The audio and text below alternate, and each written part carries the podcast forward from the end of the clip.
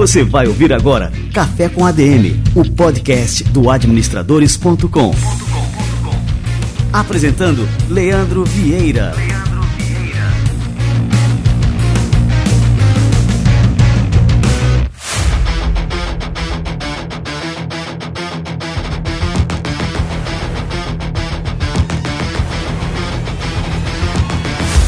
Ricardo Basalha, mais conhecido como Baza, CEO da Michael Page no Brasil, maior empresa de recrutamento de executivos da América Latina. E ele também é o headhunter mais acompanhado do Brasil. Eu sou um verdadeiro fã. Ele é mestre em administração de empresas pela FGV, ele tem extensão em Behavioral Science of Management pela Universidade Yale e iniciou sua carreira na área de tecnologia. Atuou em projetos de transformação digital em grandes corporações, mas ele descobriu que sua grande paixão estava em transformar a vida das pessoas. Em 2007, ele entrou na Michael Page como consultor de recrutamento e hoje ele é diretor-geral, CEO da companhia. Ele escreveu o best-seller Lugar de Potência, lições de carreira e liderança de mais de 10 mil entrevistas, cafés e reuniões e também apresenta o podcast fantástico, fenomenal, Lugar de Potência. Ricardo Basalha, cara, seja muito bem-vindo ao nosso Café com a DM. Que honra te receber por aqui. Fala, Leandro. Que felicidade estar aqui contigo. Faz tempo que a gente queria bater esse papo. Que bom que deu certo. Bacana, cara. Fazia horas, né? Eu ficava te chamando, sempre dava um conflitozinho de agenda, mas que bom aí que os astros, né, conspiraram aqui ao nosso favor para esse nosso encontro de hoje. Me diz uma coisa, cara, uma curiosidade. É, você começou na área de tecnologia, uma área mais técnica, né? Como é que foi essa migração, né? O que foi que te chamou assim para essa área de recrutamento e seleção? O que que te atraiu e o que que te mantém até hoje nessa área que é tão rica, né, e tão importante para as organizações? O primeiro ponto para a gente começar a falar, Leandro, é que muitas vezes a gente acredita que a nossa carreira, o plano que a gente traça para ela, é como se fosse aquele antigo GPS Garmin que não era conectado na internet e que tinha rotas fixas. Então, não importa o que acontecesse, o plano estava muito claro, a rota era aquela. Hoje, eu acredito que qualquer plano de carreira ele está muito mais para um Waze. A gente vai ouvir um recalculando várias vezes, hora ou outra vai dar um frio na barriga, mas vai ser muito mais dinâmico. Isso foi o que aconteceu comigo. Quando a gente é novo, a gente tem muitas convicções e à medida que a gente cresce, a gente tem algumas referências de carreira, algumas referências de trabalho, e a partir dali a gente escolhe. Só que é um cardápio limitado. Por que, que eu nunca pensei em ser headhunter? Porque eu não tinha nenhuma pessoa na minha família que era um headhunter ou algum amigo. Aliás, eu nem imaginava que existia a profissão de headhunter. E quando veio essa possibilidade, a única certeza que eu tinha é que a profissão de programador, que era a que eu exercia, alguma coisa me faltava. Naquela oportunidade, eu pensando, puxa, será que poderia ser um caminho? Eu vi na empresa, na Michael Page, uma oportunidade de me desenvolver. Algo que me chamou a atenção desde o início foi que na Michael Page 80% dos diretores no mundo começaram em posições da base, como consultor. E eu falei, puxa, acho que pode ser uma oportunidade de eu me desenvolver. E a Page sempre teve como modelo trazer pessoas que vinham da área ao qual iriam recrutar. Então, advogado recrutando advogado, engenheiro recrutando engenheiro. Então, naquela oportunidade, eu fui convidado para a área que estava abrindo, que era a área de recrutamento de profissionais de TI, há quase 17 anos. Verdade seja dita, naquela época já faltava profissional de TI, só piorou, mas já faltava. E algo que me fascinou desde o início, para ir no ponto da tua pergunta, eu sempre fui fascinado por ler biografias. E a partir do momento que você entra numa entrevista, se a gente lembrar que a gente tem dois ouvidos e uma boca, a capacidade que você tem de aprendizado é gigantesca. Então, isso é algo que eu posso dizer que a mesma energia que eu vim para querer escutar, entender, conhecer de cada pessoa há quase 17 anos, essa mesma energia se permanece até hoje. Cara, que fantástico. E a gente falando agora de recrutamento e seleção, eu tô lembrando de algum dos livros aqui do Peter Drucker, e que ele já falava, acho que 30, 40 anos atrás, que essa área de recrutamento e seleção é uma das mais importantes de todo o processo da administração mas também é uma das áreas mais negligenciadas, né, que as pessoas não prestam tanta atenção. Pela sua experiência aí, Baza, quais são as principais dores das organizações na hora de recrutar pessoas para assumirem cargos de liderança? Eu acredito que a maior parte das empresas não tem uma avaliação profunda do que é necessário buscar. Talvez uma reflexão, se eu preciso de um gerente de contabilidade, para pegar um exemplo, As pessoas que passaram por essa cadeira da gerência de contabilidade, as que deram certo, deram certo por quê? As que deram errado, deram errado por quê? Seja do ponto de vista técnico, do ponto de vista comportamental, das people skills, do ponto de vista do match cultural. O que, que eu tenho a oferecer para essa pessoa? Ela vai ficar por muito tempo nessa posição ou tem uma possibilidade de crescer? É tocar só o dia a dia? Existem muitos projetos. E a partir daí a gente entender que não existe bala de prata. Existe um profissional que seja bom para todas as posições. Existe o profissional certo para a posição certa. E a partir do momento que você tem a reflexão e o entendimento do que você busca, aí sim é a hora de você avaliar se você tem as ferramentas corretas para identificar o que você está buscando. Bacana. E agora, assim, para a gente entrar um pouquinho nesse assunto, né? Quando a gente está falando aqui da Michael Page, né? Uma empresa que atende as maiores empresas do Brasil, quando o assunto aqui é recrutamento e seleção. Isso para a maioria das empresas no Brasil isso não é acessível, né, Baza? Então assim, eu queria pegar assim, da sua experiência o que a gente puder passar aqui em termos de prática, das melhores práticas de recrutamento e seleção, para que as pequenas e médias empresas, os empreendedores, enfim, que estão começando aí as suas empresas, prestem atenção na hora, né, de recrutar os talentos para sua empresa.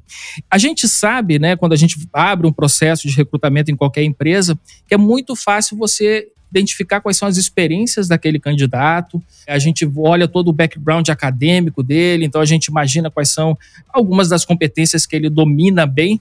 Só que é muito difícil num processo seletivo você identificar essas características que são intangíveis, né? essas competências intangíveis, as competências emocionais, inteligência emocional, como que a pessoa lida com as outras pessoas. E que a gente sabe que no dia a dia das organizações isso é preponderante ali na atividade de qualquer profissional. Como é que a gente pode, então, nessas pequenas e médias empresas, fazer um processo de recrutamento e seleção que seja assertivo nessa direção, né? De saber as características emocionais daquela pessoa. É isso é tão importante. Ótima pergunta, Leandro. E talvez antes de responder, eu só queria trazer uma curiosidade sobre o setor de recrutamento. Quando eu falo né, que a Michael Page, por ela ser a maior empresa de recrutamento de executivos do Brasil e da América Latina, a primeira coisa que me vem em mente é que, puxa, então a Michael Page só trabalha com empresas grandes.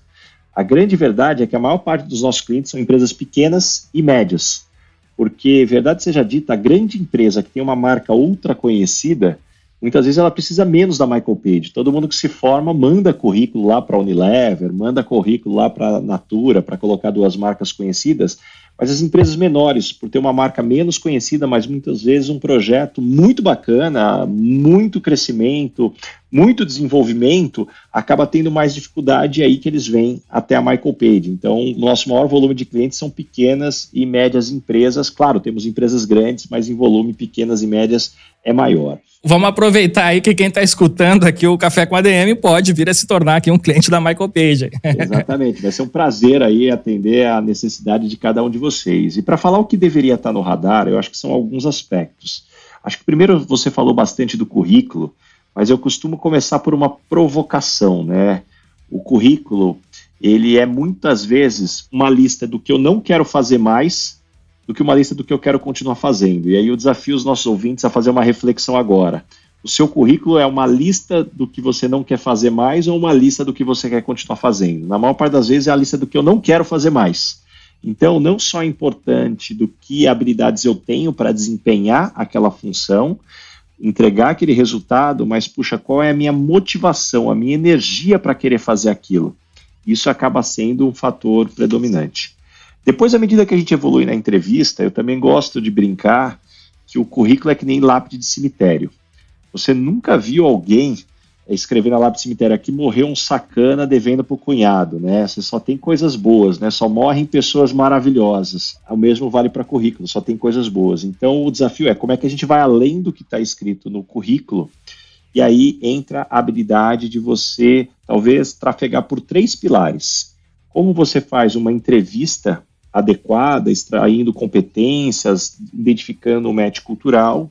O segundo, eventualmente você pode fazer uma aplicação de testes ou de um assessment como um segundo pilar. E o terceiro, como você tira referências. Talvez tirar referência é uma das ferramentas mais negligenciadas no Brasil, né? E é incrível. A gente jamais contrataria alguém para cuidar do nosso filho, por exemplo, sem tirar referências. mas nas empresas eu ainda vejo muita gente sendo contratada sem tirar referências da forma eficiente.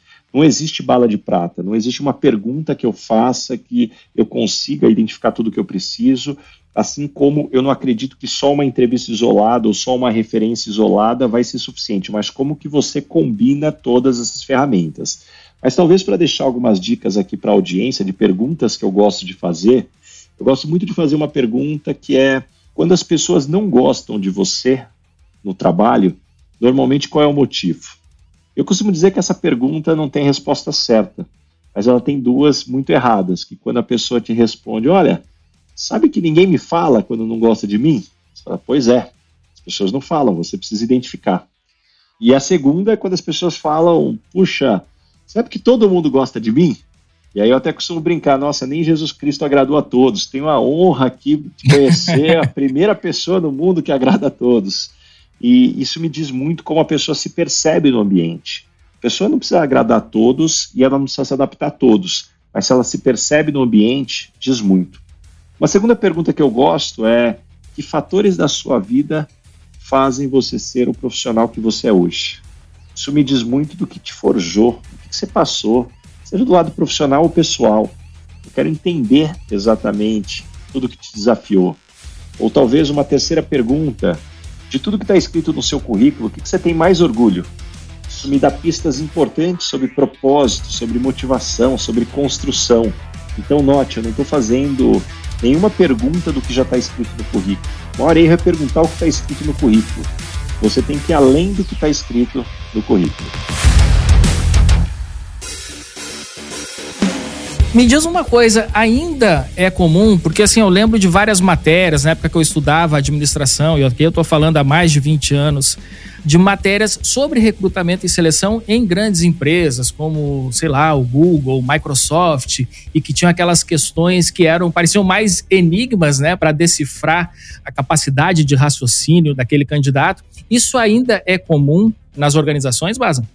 Eu vejo menos isso acontecendo do que era no passado algumas dessas perguntas ela tem valor, só que o entrevistador precisa saber muito bem o porquê que ele pergunta, como avaliar, porque como toda ferramenta, se você não sabe fazer uma avaliação adequada, ela só atrapalha o processo.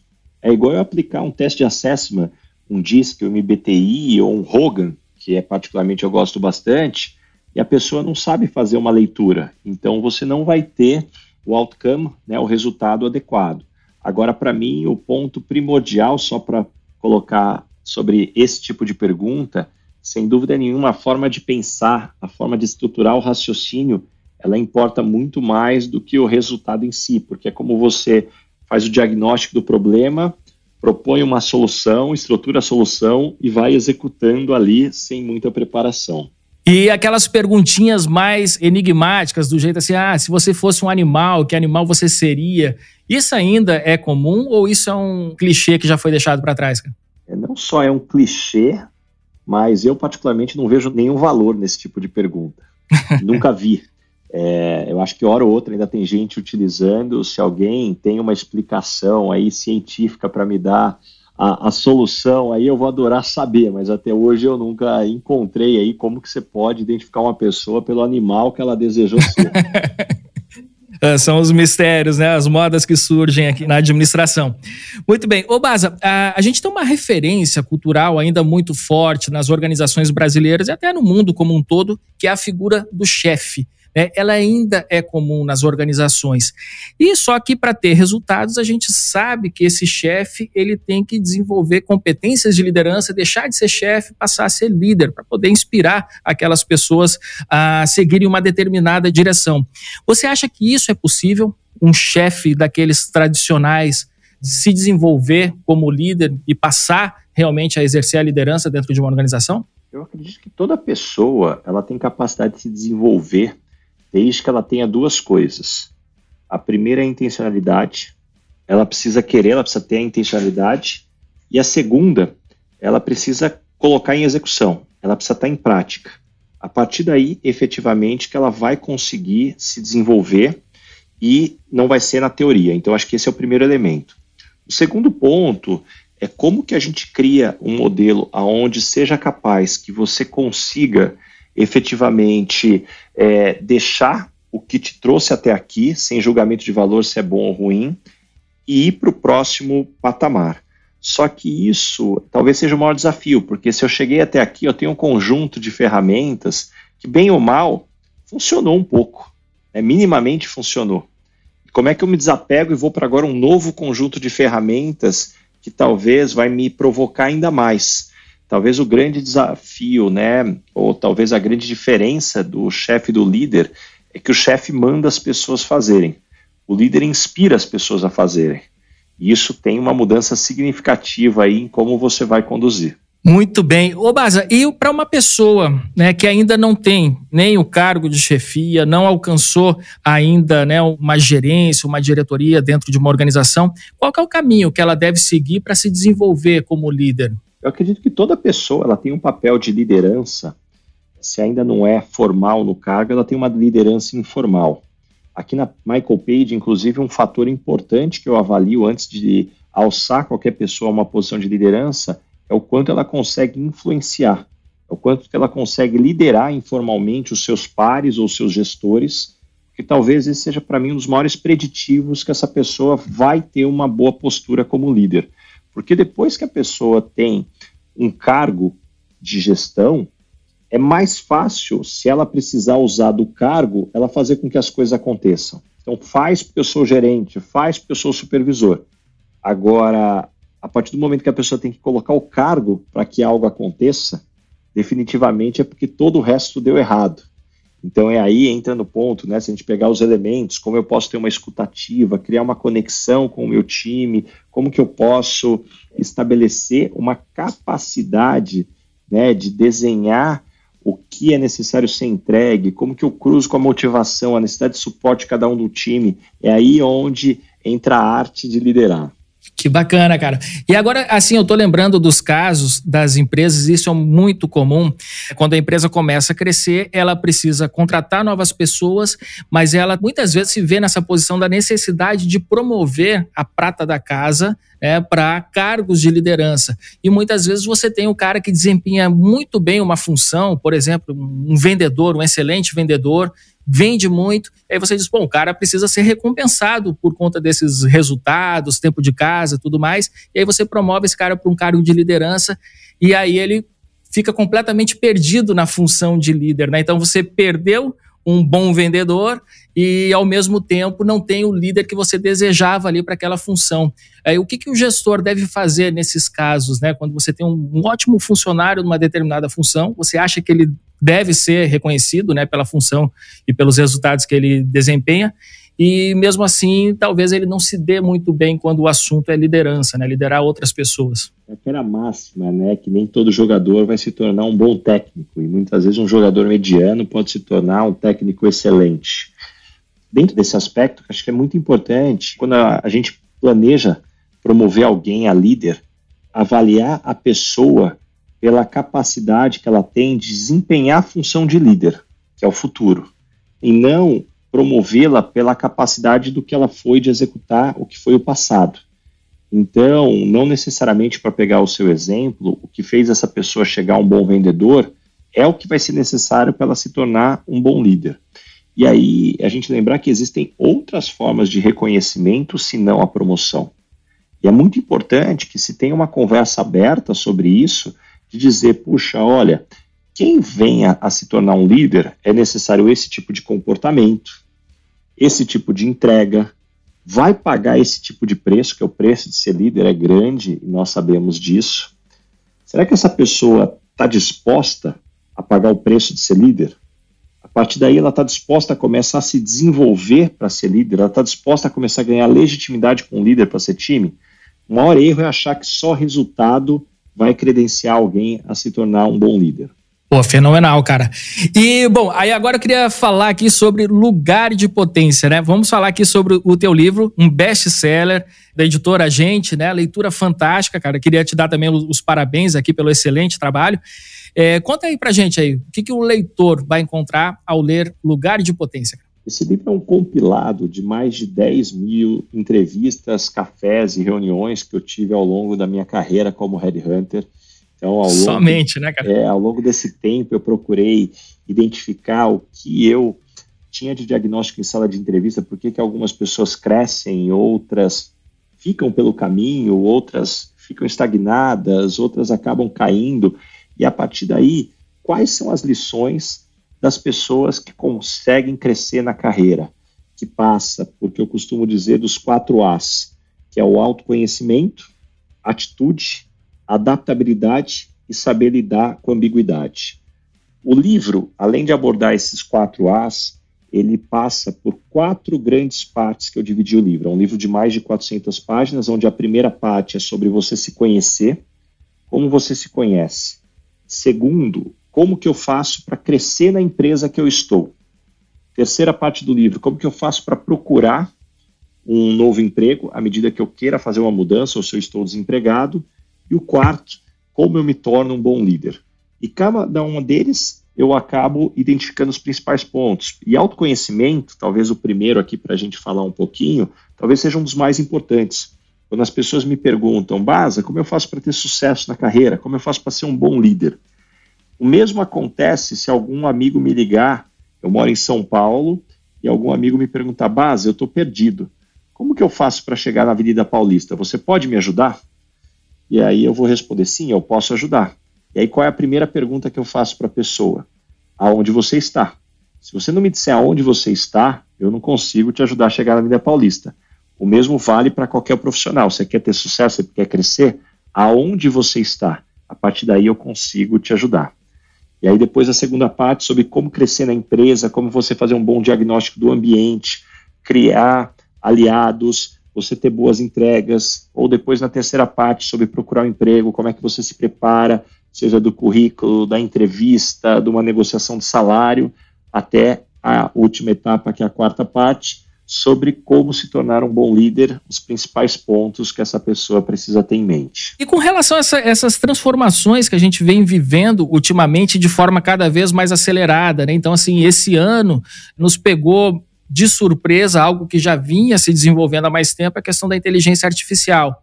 E assim, esse é o assunto do momento e a gente vê algumas previsões que muitas profissões ou vão deixar de existir ou vão ser completamente impactadas pela inteligência artificial. E lógico, isso acaba também jogando aqui nos ombros dos profissionais uma carga muito grande, né? É o que, que eles devem fazer então para poder continuar desenvolvendo uma carreira dentro desse novo contexto, né? E qual é a importância também de se manter atualizado para poder acompanhar essas transformações né, e não ser engolido por elas. Bom, eu tenho algumas reflexões sobre isso. Primeiro que essa talvez seja uma das perguntas que mais eu tenho recebido. Puxa, Bazar, inteligência artificial vai destruir os empregos? Eu costumo dizer que, sem dúvida, vai transformar muito do que a gente conhece, mas o maior destruidor de empregos hoje não é a inteligência artificial, é a inteligência emocional. Esse destrói empregos, carreiras, sonhos. Tem uma pesquisa nossa que mostra que 91% dos profissionais são contratados por habilidades técnicas, depois demitidas por questões comportamentais. A gente contrata a pessoa porque tem experiência na área, passou por boa formação. Infelizmente, acaba demitindo porque a pessoa não tem atitude, não é colaborativa, não trabalha bem em equipe. Eu tenho certeza que todo mundo está nos escutando. Quando eu falo essa estatística, vem nome, sobrenome, RG de pessoas que trabalharam junto com vocês e que se enquadram nessa estatística. Depois, o segundo elemento é como você mergulha e conheça essas tecnologias, para você entender qual é o potencial. Toda tecnologia, antes de disruptar uma profissão, ela passa por potencializar uma profissão. Então, a pergunta, muitas vezes, não é a inteligência artificial vai destruir todos os advogados? Certamente não. Mas ela vai destruir todos que não consigam ser mais produtivos com o uso das ferramentas e com a inteligência artificial. Esse, para mim, talvez seja um dos principais elementos. Então, como que você se posiciona para ter certeza que você sai na frente e a partir daí você vai buscando o seu caminho? Como eu comecei falando, o plano de carreira é um Waze que você vai ouvir um recalculando algumas vezes. Mas talvez eu tenha uma última provocação ainda. Desde que o mundo é mundo, o ser humano vem buscando o seu lugar ao sol. Quando éramos nômades, éramos reconhecidos pela nossa habilidade de caça. Aí veio a agricultura, essa habilidade ficou para trás. Depois éramos reconhecidos pela força. Aí veio a domesticação dos animais, isso ficou para trás. Ainda assim, depois precisávamos de resistência para longas distâncias, até que veio a roda e a gente perdeu essa necessidade. Aí então éramos reconhecidos pela memória. Veio a escrita e você tira essa função do ser humano. Depois a revolução industrial, tantas tecnologias vindo. Então, desde que o mundo é mundo, o ser humano busca o seu lugar ao sol só que a tecnologia nos força a buscar qual é o nosso lugar de potência, porque a tecnologia vai fazendo o papel do que algo lá até então era importante. Cara, sensacional! Que aula que a gente teve aqui com você hoje, Baza. E eu quero te agradecer demais aqui pela presença no nosso Café com a DM, por compartilhar tantos insights, tanto conhecimento, experiência. E já queria deixar aqui a recomendação para todos os nossos ouvintes para ler o teu livro, Lugar de Potência, grudar no teu podcast, que é simplesmente fantástico aqui também. É um podcast obrigatório para quem quer crescer na carreira. E, Baza, te agradecer aí, cara. Muito obrigado mesmo aí por tudo aqui que você entregou para nossa audiência hoje, cara.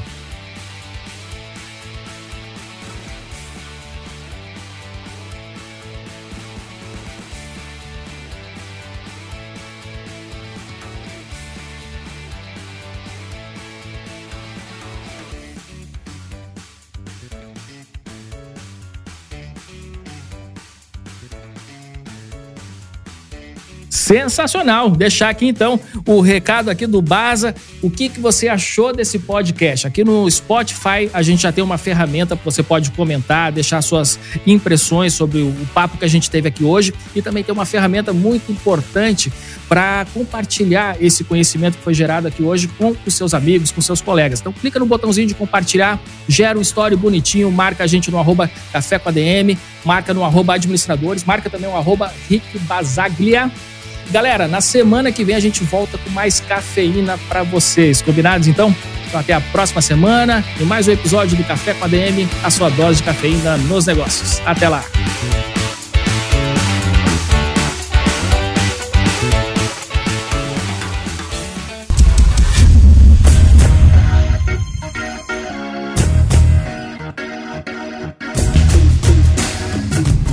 Você ouviu Café com ADM, o podcast do administradores.com.